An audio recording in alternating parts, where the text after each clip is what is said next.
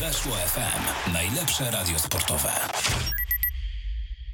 Dzień dobry Państwu. Coraz bliżej do startu rundy wiosennej w Ekstraklasie. Zaczynamy magazyn TSW na antenie radia Weszło FM. Przed mikrofonem Kamil Kania. Kłaniam się Państwu nisko i spieszę powitać mojego gościa, jedyną, niepowtarzalną, niezastąpioną Justynę Krupę z Interi. Cześć Justyna. Cześć, dzień dobry. Bardzo się cieszę, że znalazłaś czas na to e, nasze dzisiejsze spotkanie. Mm, co kibice Wisły Kraków e, powinni myśleć po wczorajszym spotkaniu e, z Karabachem Agdam? Zdecydowanie nie jest tak, że są same powody do optymizmu po tych, w ogóle po tych sparingach, jeśli chodzi o Wisłę. Natomiast wczorajszy taki dosyć rozbudowany czasowo e, sparing z Karabachem e, potwierdził obawy, jeśli chodzi o ofensywę Wisły. Przede wszystkim tutaj na to należy zwrócić uwagę. E, to znaczy na, na problem ze stwarzaniem i wykorzystywaniem sytuacji w ataku. Natomiast pytanie też, jak zmieni tę sytuację ewentualny powrót e, Zdenka Ondraszka i Luisa Fernandeza, którzy wczoraj nie mogli zagrać, bo e, jak podkreślał trener Gula, cały czas są w indywidualnym treningu po chorobach. Więc e, tutaj bym upatrywała ewentualnie szansy na poprawę tej sytuacji. Nieco lepiej wygląda sytuacja z uporządkowaniem gry w defensywie w tej chwili. Natomiast Tutaj też yy, zobaczymy, jak to będzie wyglądało w praktyce. Czy rzeczywiście Wiśle udało się zażegnać te demony z yy, rundy jesiennej, kiedy traciła mnóstwo bramek?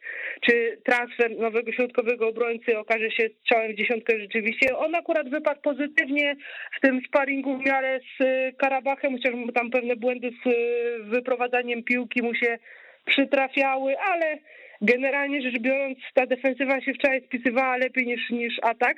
E, natomiast e, cały czas jest, zachodzi pytanie, czy uda się Wiśle na tyle poprawić grę, żeby nie musiała wiosną martwić się utrzymanie. Cały czas jest tutaj znak zapytania. 135 minut e, trwał ten mecz z Karabachem Agdam. Faktycznie niezwykle rozbudowane spotkanie, taki rewanż po latach za eliminację Ligi Europy, jeżeli dobrze e, pamiętam. Adrian Gula po tym spotkaniu był zadowolony, bo grał z rywalem z wysokiej półki i tego odmówić absolutnie Karabachowi nie można. Był to też zdaniem Słowaka taki sprawdzian szybkości, intensywności chyba się zgadzamy. Tak, był toczony momentami na dużo wyższym poziomie, jeśli chodzi o tempo gry, niż te sparingi wcześniejsze Wisły, zwłaszcza ten z Banikiem Ostrawa, który był taki troszeczkę ślamazarny, jeśli chodzi o tempo. Tutaj rywale e, narzucili trochę, trochę szybsze tempo rozgrywania akcji, oni bardzo szybko przechodzili z e, obronę do ataku. Potrafili to zrobić naprawdę na, na dużej szybkości i momentami Wisie to sprawiało problemy. Wielokrotnie słyszeliśmy tak z linii głosy, żeby skrzydłowi włączyli się bardziej do defensywy. To jest cały czas problem Wisły i Gula zwracał na to uwagę już jesienią, niezależnie od tego, kto na tym skrzydle gra.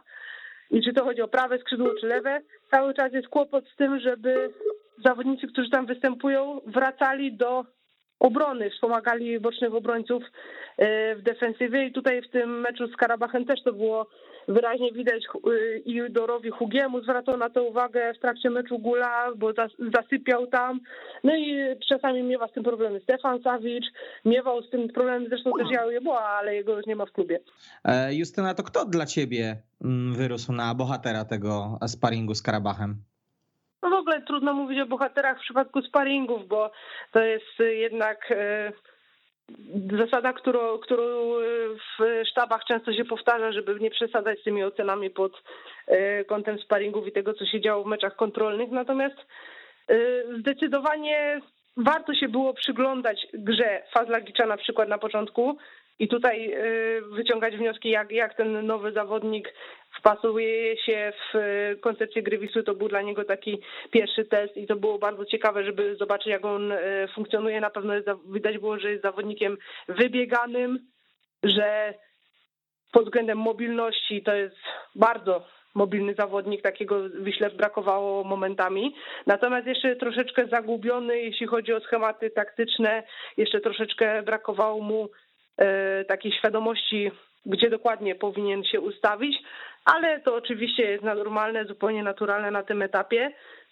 Chyba taki pozytywny sygnał ze strony tego zawodnika.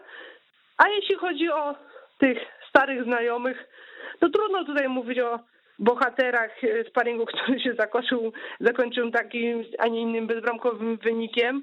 Natomiast... Bo chyba nieźle e, zagrał Mikołaj Biegański, do tego zmierzało, przyznam to moje pytanie. A, czyli to było pytanie z tezą.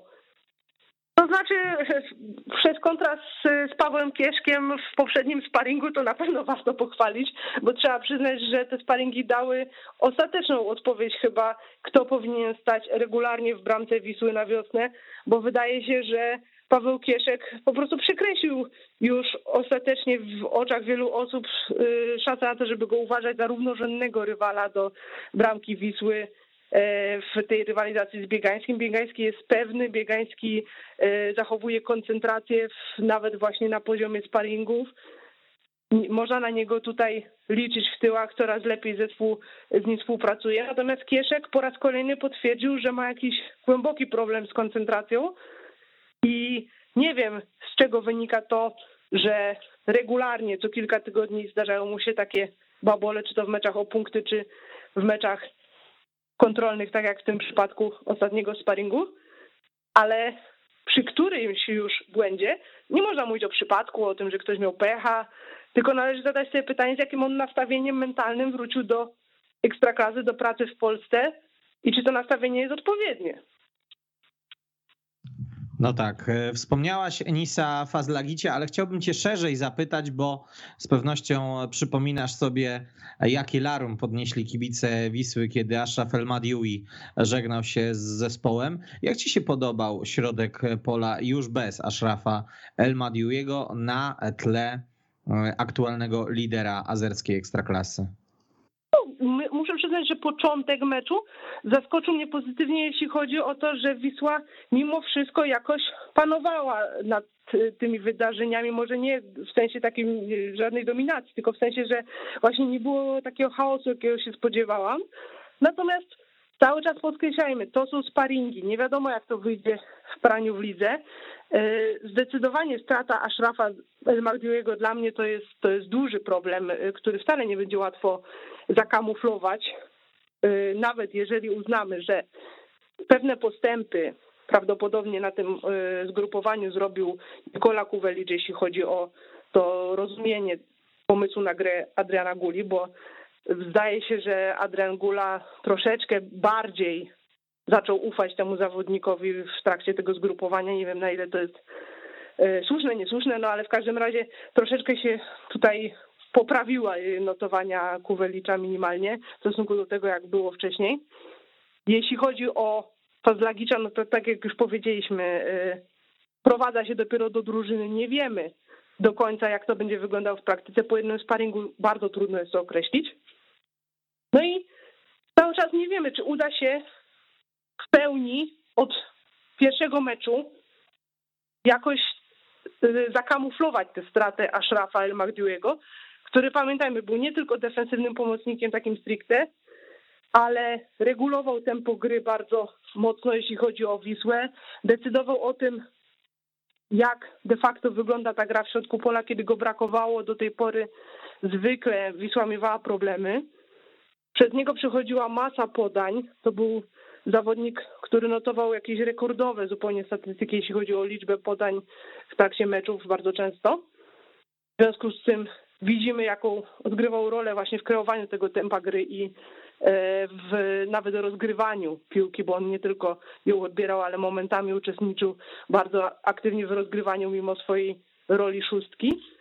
Dlatego osobiście nie wierzę do końca, że już od pierwszych meczów uda się tak e, funkcjonować w Wiśle, żeby tej straty nie było widać. Chciałabym się mylić, ale mam wrażenie, że młody 21-letni e, Fazlagicz teoretycznie nie ma szans na dzień dobry zastąpić tak doświadczonego i niezbędnego wcześniej Wiśle zawodnika w 100%. Jeżeli będę się mylić, to będę bardzo pozytywnie zaskoczona. Mhm. A propos 21-letnich zawodników, Kevin Martin Krygard to piłkarz łączony z Wisłą Kraków, też zawodnik środka pola, ostatnio w norweskim Hagesund. Co ty e, sądzisz o, o takim pomyśle na transfer? Nie masz wrażenia, że w ogóle mm, Wisła przestawiła zbyt mocno wajchę Polacy piłkarze z zagranicy? Już wypowiadałam się chyba na Twitterze na ten temat, że moim zdaniem problemem nie jest e, to, czy wajcha jest przedstawiona właśnie pod kątem narodowości. Ja uważam, że ważniejszy jest e, charakter e, danego zawodnika, jego jak, jakieś takie osobowościowe cechy, niż to, czy jest zagraniczny, czy polski. I to decyduje o tym, czy potem właśnie Wiśle brakowało liderów. Nie chodzi o to, że brakowało im polskich liderów, brakowało im zawodników, którzy mogli wziąć odpowiedzialność na swoje barki, bo po prostu mieli e, takie, a nie inne cechy charakterologiczne ci zawodnicy grający jesienią i pod tym kątem Wisła miała problem moim zdaniem, nie pod kątem tego, że brakowało charakternych Polaków, tylko że brakowało w ogóle charakternych graczy. Natomiast jeśli chodzi o e, dobór zawodników tych nowych sprowadzanych, to co innego mnie zastanawia, niekoniecznie narodowość, tylko, bo takie są uwarunkowania na rynku, tylko bardziej zastanawia mnie wiek y, większości zawodników sprowadzanych. To znaczy już na jesieni mówiliśmy, że Wisła w niektórych meczach miała bardzo solidnie y, wajchę właśnie przedstawioną w stronę odmłodzenia kadry, w stronę zawodników niekoniecznie doświadczonych, dopiero będących e, na początku swojej kariery piłkarskiej, a teraz mam wrażenie, że na kluczowych pozycjach zostało to jeszcze wzmocnione. To znaczy zawodnik, który przyszedł za Joje Błaha, czyli Momo Sisse, jest młodszym zawodnikiem od niego zdecydowanie. Jest to de facto zawodnik, który dopiero skończył wiek juniorski i dopiero wchodzi w seniorską piłkę. Nie wiemy, jak to się skończy tak naprawdę. Jeśli chodzi o Fazlagicza, jest młodszym zawodnikiem niż Ashraf jest na pewno bardzo utalentowany. To świetnie, że Wiśle udało się pozyskać macedoński talent zawodnika reprezentacji młodzieżowej i tak dalej. Natomiast pytanie, czy już w tym momencie uda się to doświadczenie Ashrafa zastąpić właśnie zawodnikiem, który, który jednak e, jest od niego te kilka lat młodszy. Kolejna pozycja, stoper. Kolejny młody stoper dołącza do drużyny i tak dalej, i tak dalej. Tak naprawdę, jeśli chodzi o takich bardziej doświadczonych graczy, no to ściągnięto, wiadomo, Zenka Ondraszka, Luisa Fernandeza i Sebastiana Ringa. Nad, przy czym nie wiadomo, czy akurat Ring będzie nadal grał, czy, czy, czy Ring w ogóle będzie grał w pierwszym składzie, czy nadal nie będzie grał Hanuszek. Mhm, Więc widzimy czyli... tutaj mhm. na tych kluczowych pozycjach raczej nastąpiło dalsze odmłodzenie składu. I to jest moim zdaniem, znaczy wiadomo, nie jest problemem ściąganie młodych talentów, ale to, czy ich w zespole po prostu, zwłaszcza w podstawowej jedenastce, w pewnym momencie nie będzie zbyt wiele, żeby ciągnąć odpowiedzialność za grę drużyny, bo do tego czasami potrzeba graczy doświadczonych. Grę drużyny, która dodajmy, będzie raczej walczyła o to, by uniknąć degradacji. Tak. I tutaj y, nie wiem, czy do końca jest takie nastawienie w klubie, że my gramy o utrzymanie bo mam wrażenie, że, że klub myśli oczywiście przyszłościowo, myśli ambitnie, optymistycznie, natomiast realia są takie, że Wisła będzie jednym z zespołów walczących na wiosnę o utrzymanie. Jak to mówił Franz Muda, walkę o spadek podejmie. I mhm. tutaj pod tym kątem też jest pewne zagrożenie, czy tacy zawodnicy młodzi, niedoświadczeni będą sobie w stanie z tą presją poradzić. Wracam do Kevina e, Krygarda łączonego z Wisłą. 21 lat, ale no, doświadczenia mu odebrać nie można. E, problemem Wisły przy transferach z Denka Ondraszka i Luisa Fernandeza było to, że Wisła ściąga piłkarzy, którzy jednak mało grali, mało strzelali, natomiast no, takiego zarzutu w kierunku Norwega, o ile on oczywiście trafi pod Wawel, wysunąć nie można. Takiego nie, natomiast można wysunąć ten zarzut, o którym wcześniej przed chwilą mówiłam. Znaczy ja osobiście postawiłabym na zawodnika w tym momencie bardziej doświadczonego e, do tego środka pola, tym bardziej, że mamy już tam młodego Kuwelicza, młodego Plewkę, młodego Fazlagicza i e, zobaczymy, co będzie dalej.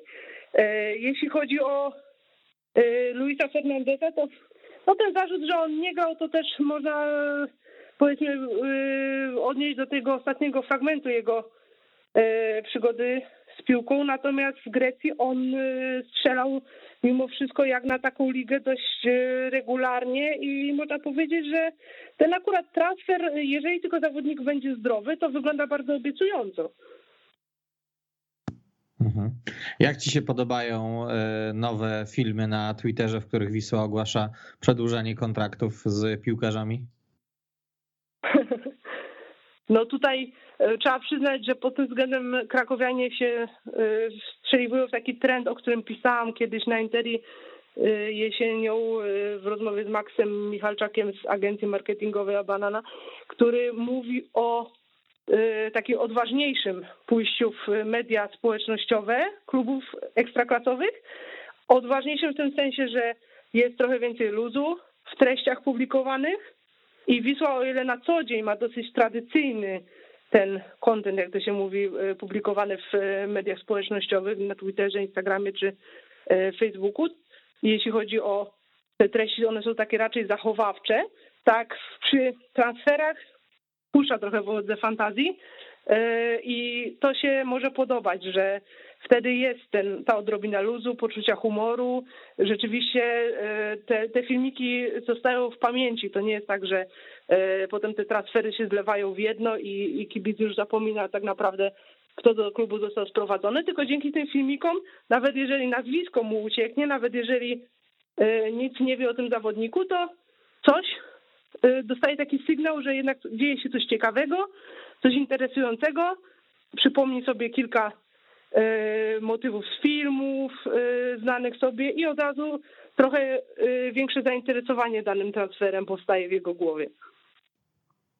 Piotr Starzyński, który stał się zawodnikiem pełnoletnim, ma teraz umowę do czerwca 2026 roku. Chyba ktoś się nauczył na błędach w Krakowie, prawda? To już od dłuższego czasu obserwujemy, natomiast pozytywne jest też to, że udało się dojść do porozumienia z Serafinem Szotą, moim zdaniem, jeśli chodzi o przedłużanie tych kontraktów.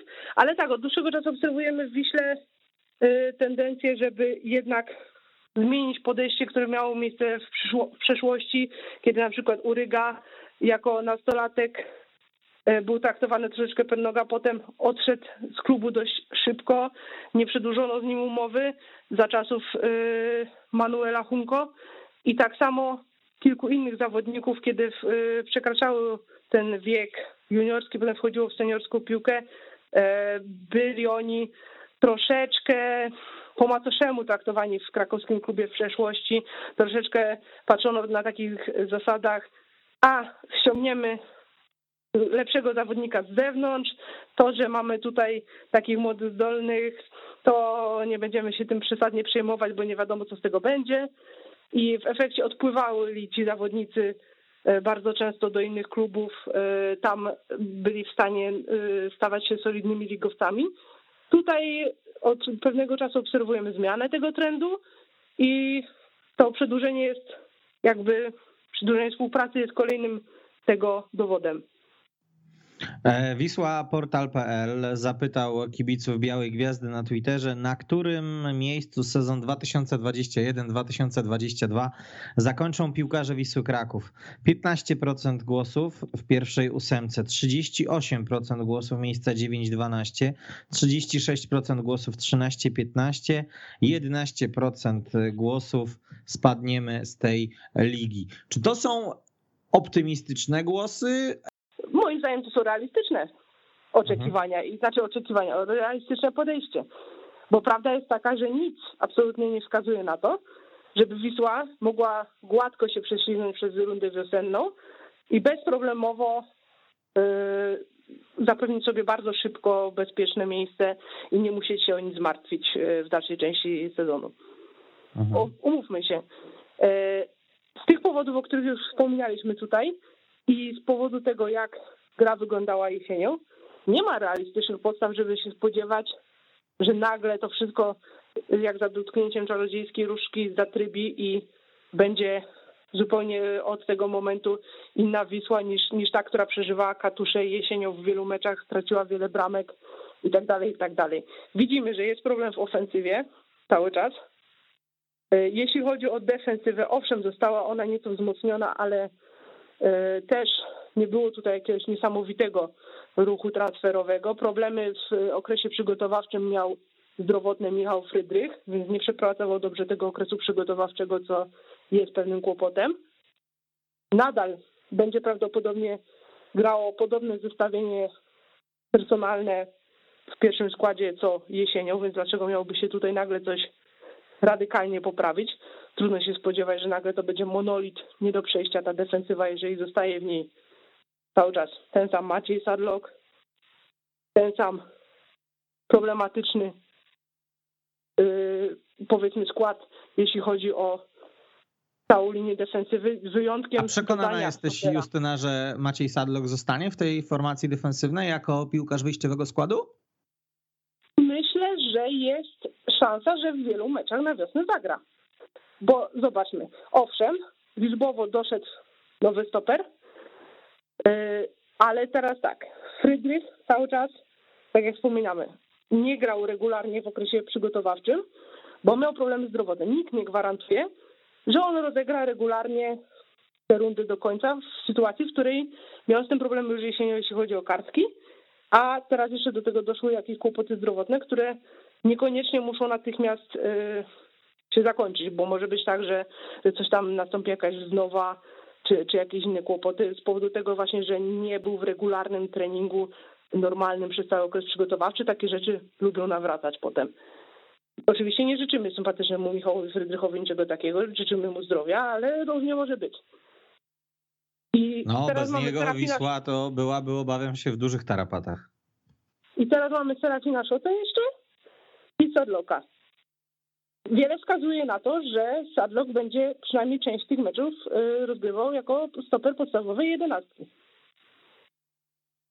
Wisła na własne życzenie, podkreślmy, ostatecznie pożegnała się z jednym ze stoperów, z Adim Mechremiciem, mhm. który przyszedł y, do klubu, grał w zeszłym sezonie dość regularnie, był niezłym zawodnikiem jak na ekstraklasę.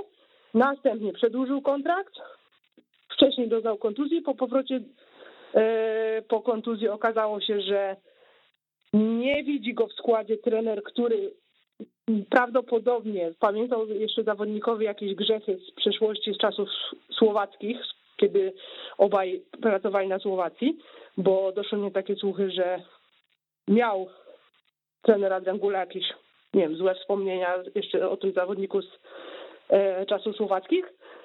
Chciał go wypożyczyć, chciał się go pozbyć z klubu, o czym mówił sam zawodnik otwarcie latem. Nie wyszło. Zawodnik został. Ostatecznie się okazało, że ta współpraca na linii trener-zawodnik pogarszała się tak naprawdę z każdym tygodniem.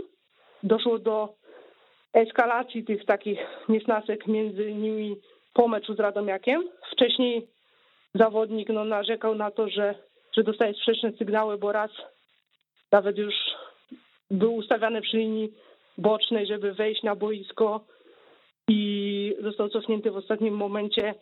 W efekcie nie zagrał tak naprawdę u Guli ani minuty w meczu o punkty, co było ewenementem w skali całej kadry. No i nie, nie jest tajemnicą, że obaj panowie nie polubili się, jeśli chodzi o takie kwestie personalne. Ostatecznie z zawodnikiem się pożegnano, natomiast straty na tym były obie strony, prawda? To nie jest sytuacja, kiedy Wisła coś zyskała, tylko raczej straciła przez ten prawie rok pieniądze, E, możliwość e, tego, żeby korzystać z zawodnika, którego ma w kadrze. No i ostatecznie problem się rozwiązał, natomiast no, nie można powiedzieć, żeby klub na tym jakoś specjalnie zyskał, prawda? Mhm. Nie, no dla mnie też jest to decyzja niezrozumiała, natomiast e, no, rozumiem też prawo trenera do, do wybierania sobie zawodników pod żeby... różnym kątem, tak? Nawet tym charakterologicznym, nawet, nawet takim personalnym powiedziałbym. Decyzja o tym, żeby Chremiczowi ostatecznie znaleźć klub, no była dobra dla obu stron, no bo po prostu nie dało się ciągnąć dalej takiej e, relacji, w której zawodnik no, nie był w stanie funkcjonować normalnie w zespole. Był poróżniony z trenerem. Natomiast czy w dłuższym, dłuższej perspektywie i jak spojrzymy na to z perspektywy, to było korzystne dla klubu cała ta sytuacja? No nie. Aczkolwiek znalezienie mu teraz klubu to było jedyne wyjście. Mhm. E, przejdziemy sobie jeszcze do tego, jak będzie wyglądała wyjściowa jedenastka Wisły Kraków w rundzie wiosennej, przynajmniej na te pierwsze mecze. Natomiast chciałbym, żebyśmy dokończyli ten wątek miejsce w tabeli. Gdybyś ty miała postawić swoje pieniądze, to na jaki przedział miejsc byś postawiła? Powiedzmy, że czyli pytanie o przewidywania dotyczące walki o utrzymanie, tak de facto y, w tym sezonie. No, Bo... może nie będzie to walka o utrzymanie, może szybko sobie Wisła to utrzymanie twoim zdaniem zapewni, ale po tych kilkudziesięciu minutach rozmowy nie sądzę, byś była aż taką optymistką.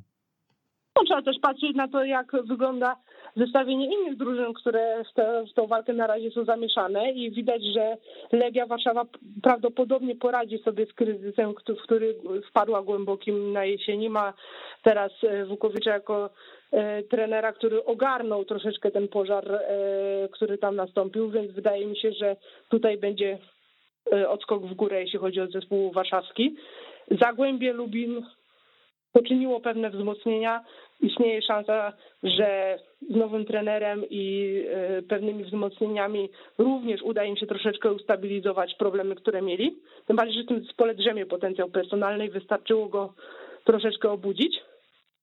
I wydaje się, że tak naprawdę trzy drużyny, które mają największe szanse na to, żeby e, z tej ekstraklasy spaść, to są dla mnie w tym momencie Nieciecza, Y, Łęczna i być może Warta Poznań, ale tak naprawdę teraz nie wiemy, kto ma y, pecha, żeby, kto będzie miał pecha, żeby to trzecie miejsce zająć w gronie tych drużyn najsłabszych w lidze.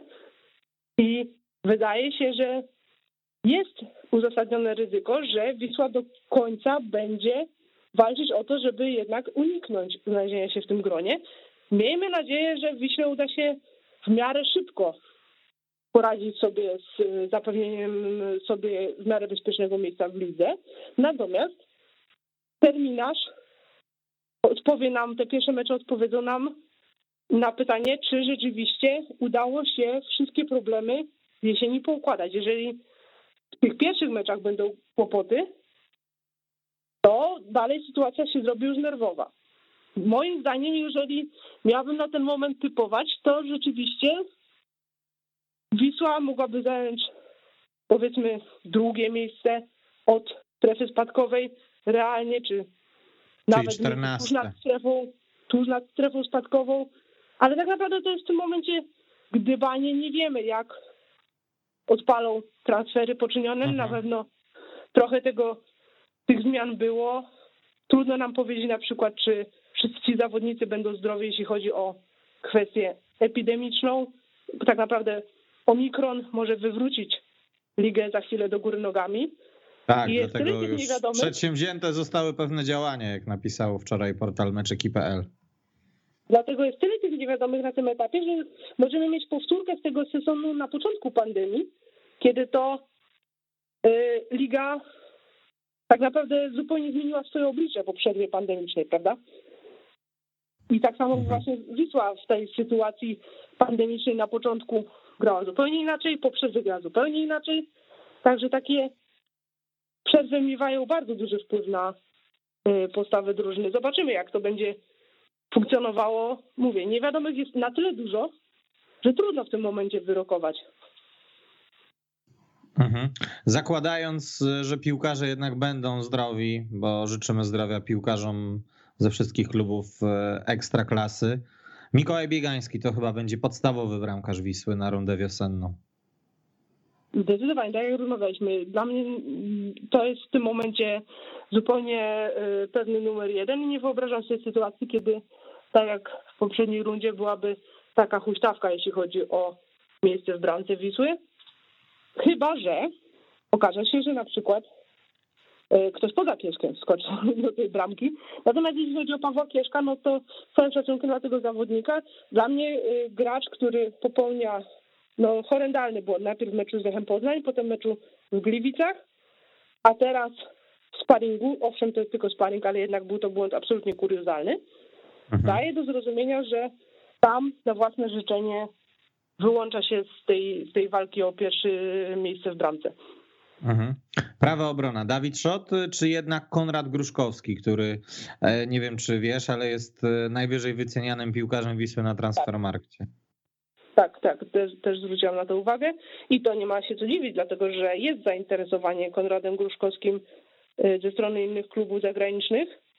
Jak popatrzymy na to z boku, to dostrzegamy potencjał, bo jest to Polak, młody zawodnik, y, grający, w, mający już mecze w y, młodzieżowej reprezentacji i to mecze udane, także pod tym kątem nie ma się co dziwić, że, że jest w tym zawodniku potencjał, który przy, przy obecnych trendach, kiedy młodzi Polacy na przykład ze Szczecina czy z Lecha Poznań są sprzedawani za duże kwoty, nie ma się co dziwić, że akurat tutaj u tego zawodnika pojawia się potencjał na, na ewentualny transfer. Tylko, że w tym momencie sam zawodnik prawdopodobnie jeszcze potrzebuje trochę ogrania na poziomie tej seniorskiej ekstraklasy. Za jakieś, nie wiem, pół roku, czy najdalej rok, będzie już można mówić zupełnie na poważnie o tym, że, że Konrad Gruszkowski to może być zawodnik yy, będący potencjalnie bardzo poważnym transferem Wisły, być może na poziomie tych transferów wychodzących, które Wisła zrobiła teraz. Czemu nie, skoro odchodzili gracze starsi, prawda? Od niego, owszem, być może bardziej efektowni pod względem technicznym, ale jednak zawodnicy starsi, a tutaj mamy potencjał i jeżeli tylko zdrowie mu dopisze i będzie rozwijał się na takim poziomie jak do tej pory, jest duża szansa, że Wisła na tym graczu naprawdę zarobi. Mhm. No, być może latem, a może dopiero za rok też Wisła już troszeczkę tych transferów wychodzących zrobiła, więc oddać wszystkich perspektywicznych piłkarzy w jednym okienku to byłoby coś nierozważnego. Środek obrony. Na ile uważasz, że mm, trener Adrian Gula nie będzie chciał postawić po tym straconym e, okresie przygotowawczym z marszu na Michala Frydrycha, a na ile sądzisz, że to jest jednak tak ważny E, człowiek dla, dla tej drużyny, e, że on mimo to wyjdzie w tych pierwszych meczach już w podstawowym składzie.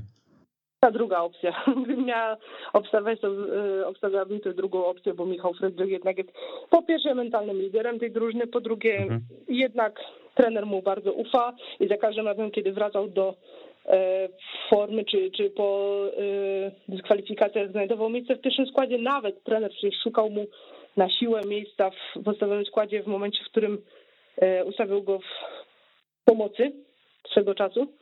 Więc wydaje mi się, że na tym etapie Frydrych powinien się w tym pierwszym składzie znaleźć, chociaż może się, może się pomylimy, może się okaże, że rzeczywiście trener uzna, bo czasami e, trenerzy tak do tego podchodzą, że jeżeli przepracowałeś solidnie, bez kontuzji cały okres przygotowawczy, brałeś udział w, we wszystkich tak naprawdę albo prawie wszystkich zajęciach, no to dostajesz bonus w postaci e, podstawowego składu. Może tak być w przypadku Sadloka czy, czy Szoty. No właśnie, w parze z Michal Frydrych w parze z Tutaj też trzeba e, pamiętać o tym ustawieniu, bo e, teoretycznie Frydrych to jest jakby obrońca środkowy, ale z tej prawej strony, prawda? Tutaj mhm, Szota to jest mhm. też zawodnik, który na tej pozycji się czuje najpewniej. E, Sadlok natomiast z drugiej strony, prawda? Zawodnik lewonożny. I teraz może się okazać, że jednak tym będzie wygrywał Sadlok, a my będziemy dyskutować o tym, kto wyjdzie na tej drugiej stronie jako jego partner, prawda? Może się okazać, że jednak tutaj będzie wybór między nowym e, kolejem, Frydrychem i Szotą. Chociaż Fredrik oczywiście miewał mecze, kiedy grał również jako ten lewy.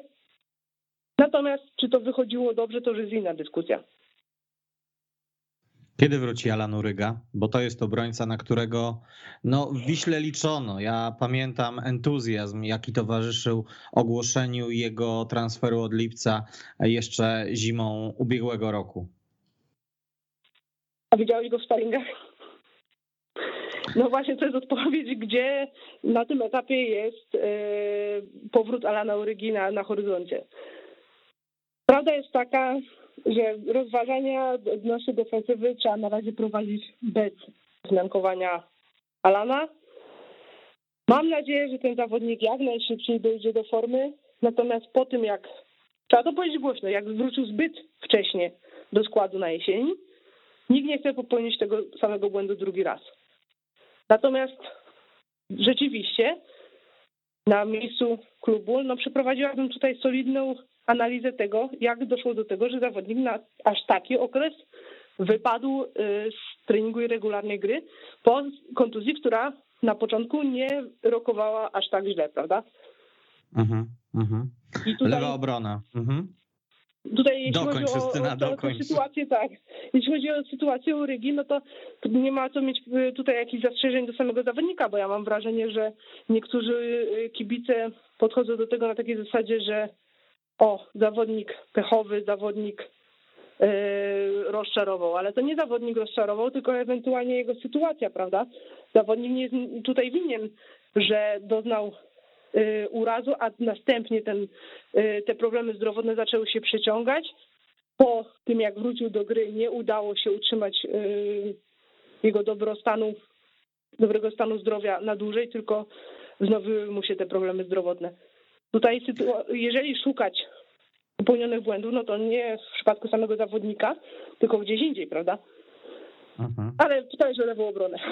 Zaskoczyłaś mnie y, w trakcie naszej rozmowy na początku dzisiejszego programu takim stwierdzeniem, że no Sebastian Ring wcale nie musi grać w podstawowym składzie. To znaczy, że ty typujesz, y, że Matej Hanousek utrzyma miejsce w wyjściowej jedenastce? Jakbym miała typować, to bym tak obstawiała właśnie. To znaczy, mhm. Y, w klubie uważano, że to było może na początku przygotowania, ale domyślam się, że ten, ten stan się nie bardzo zmienił, że Hanuszek błędy, które popełniał, popełniał dlatego, że grał za dużo na jesieni. To znaczy y, grał bez wytchnienia, był zawodnikiem najbardziej eksploatowany z tej pierwszej jedenastki, grał w każdym meczu, E, praktycznie e, tylko w Pucharze Polskiej ewentualnie miał taką teoretyczną możliwość, żeby trochę odpocząć, ale i tak był sobie piłowany od deski do deski i usłyszeliśmy taką opinię, że to mogło wpłynąć na jego jakość gry już w pewnym momencie, że był po prostu trochę przeeksploatowany, bo nie miał e, rozsądnego rywala do miejsca w składzie i stąd też potem się zaczęły pojawiać w drugiej części rundy błędy. I wiara jest taka, że w sytuacji, w której teraz Ring się pojawił, może on wspomagać Hanuszka na tej zasadzie, że jeżeli na przykład dany rywal będzie wymagał e, wystawienia obrońcy o charakterystyce ringa, no to się pojawi w pierwszym składzie ring, a jeżeli Hanuszek będzie potrzebował na przykład odpoczynku, no to też jest w końcu jakiś y, zawodnik, który może mu dać trochę tego oddechu. Natomiast moim zdaniem nadal numerem jeden na tej pozycji jest Matej Hanuszek, jeśli chodzi o notowania u trenera Guli. Może się pomylę, może się okaże, że jednak ring. Na pewno Hanuszek w tych sparingach trochę więcej pokazywał w ofensywie niż y, w tych ostatnich meczach rundy jesiennej.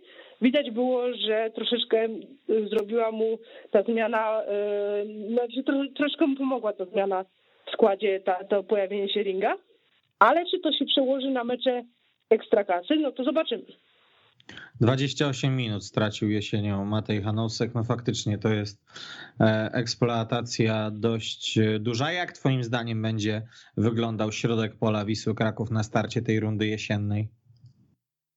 Moim zdaniem należy uwzględnić tutaj e, to, o czym mówiłam, czyli pewien zastrzyk zaufania ze strony Guli e, w stosunku do Kuwelicza. Niezależnie od tego, jakbyśmy tego nie oceniali, to mam wrażenie, że doceniono to, że wreszcie Kuwelicz nie ma problemów zdrowotnych, że trenuje regularnie, pracuje regularnie, pracował cały okres przygotowawczy, grał tych sparingach dużo i tutaj jego szanse na to, że będzie e, częściej grał niż jesienią wzrosły.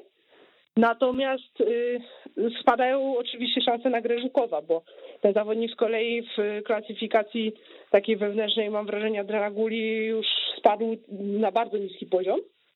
E, Faz że zdecydowanie jest tutaj graczem do pierwszej jedenastki, niezależnie od tego, że przyszedł późno, bo to jest jednak zawodnik, którego Gula chciał, potrzebował, zażyczył sobie, pracował sam nad jego transferem i spodziewam się, że e, będzie wychodził od początku w pierwszym składzie.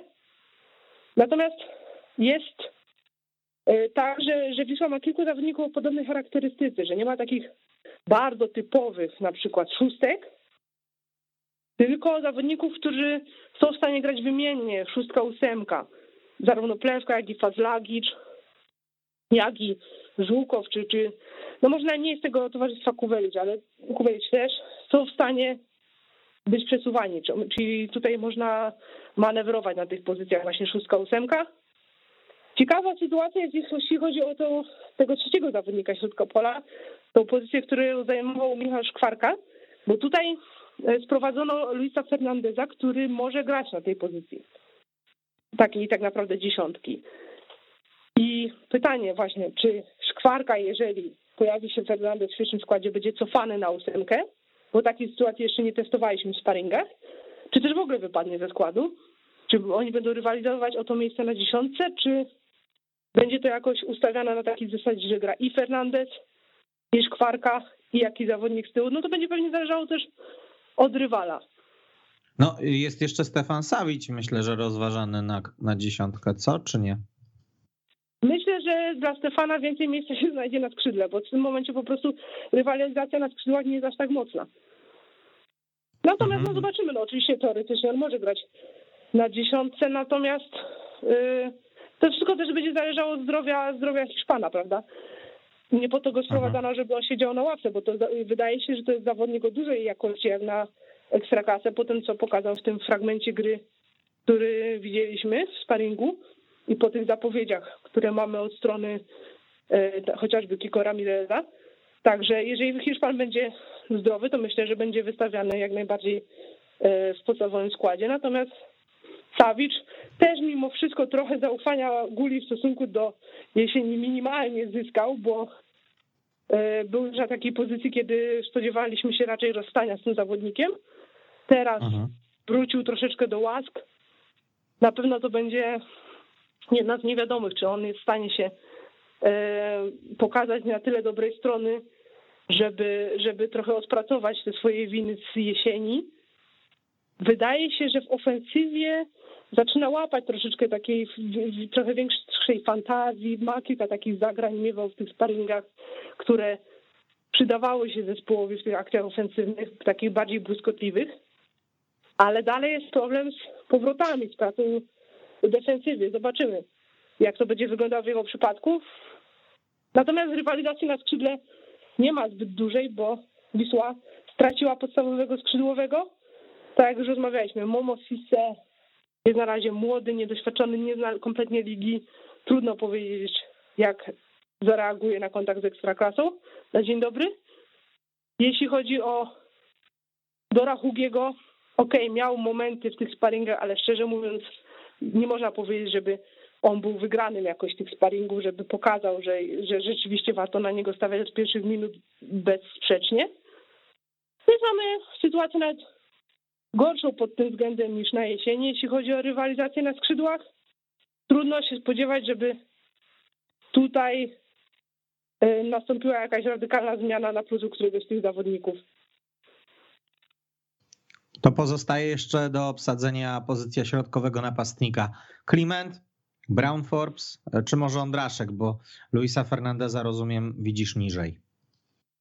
To znaczy e, sam trener Gula, bo z tego co, co widać sparingach widzi ustawionego takiego podwieszonego pod napastnikiem, ewentualnie napastnikami, bo tak też było testowane.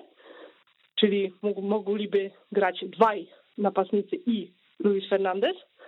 Zresztą sam Hiszpan też wspominał, że on tak grał w ostatnim czasie dosyć regularnie, czyli to nie jest dla niego żadna nowa pozycja, to nie jest tak, że on jest typowo napastnikiem i nie może grać na tej pozycji. Owszem, jak najbardziej grywa na dziesiątce, e, nie jest to dla niego żadna nowość.